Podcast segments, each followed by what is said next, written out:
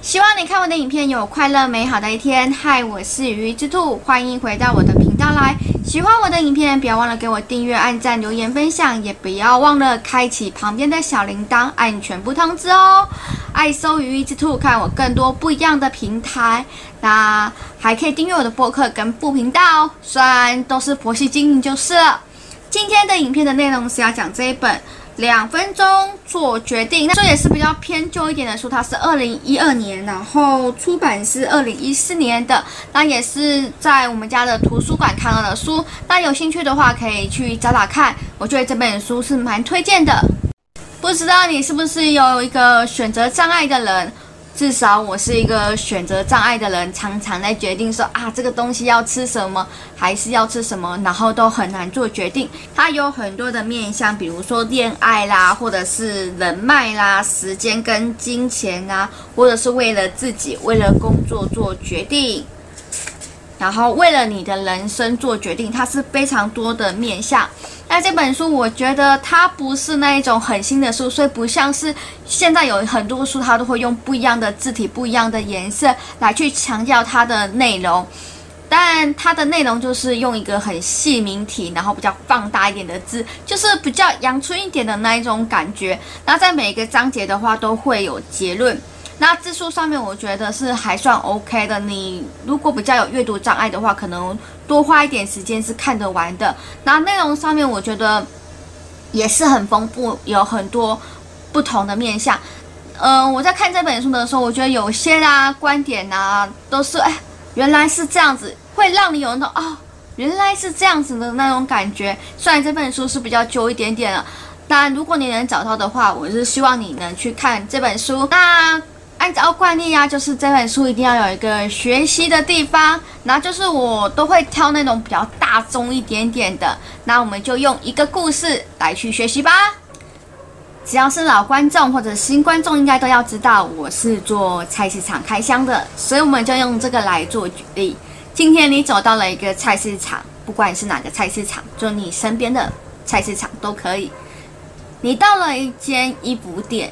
然后你看到了两件衣服，一件衣服分别是，我们就平价一点好了，一件是三百块，那一件是两百块。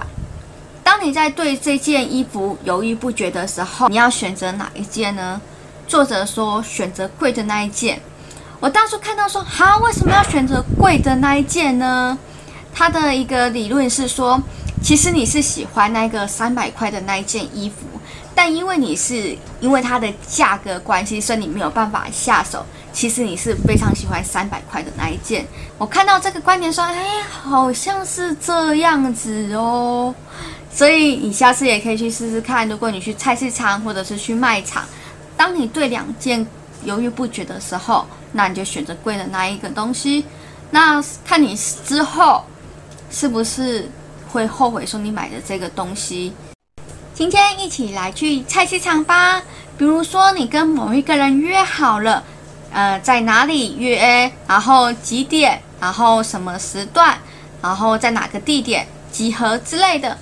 但你会发现，总是有一些人就是都会大迟到，明明就是还在睡，就说啊，我快到，快到了那样子的人。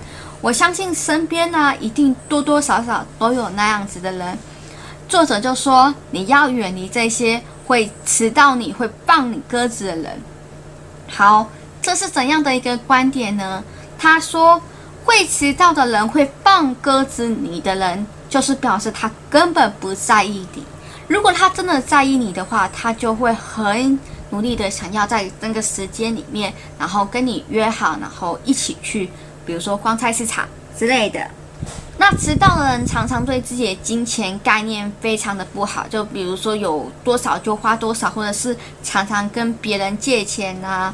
这是作者的观点，就是说这是画上等号的，所以他的金钱观念上面也不是很好，所以你要远离那一些人，因为他不太会去安排自己的时间啊，所以他更不会去安排他自己的呃金钱。除非对方真的有是那一种不可抗拒，比如说啊，就是火车啊、误点啊那一些，他没有办法呃控制的那一种因素在，所以他希望的就是远离那一些会迟到的人，因为会迟到的人就表示他根本就不在意你。你觉得是怎样呢？认同这个观点吗？也可以在下方留言告诉我哦。整天的集体行动会让你显得更无能，就会让你有更有那种依靠性，所以觉得说哦，别人都可以帮忙做，这是团体合作的。但有时候你单独出来的话，会能跟你凸显说你跟别人的不一样。所以有时候团体的生活啊，会让你更懦弱，觉得说你会更依靠别人。所以在团体性上面，你会也会哈更不知道说，啊，你自己是这么无能的。所以有时候可以跳脱一些，就是团体上面的生活。他说吃饭的话，就是可以找那种嗯，比如说跟你。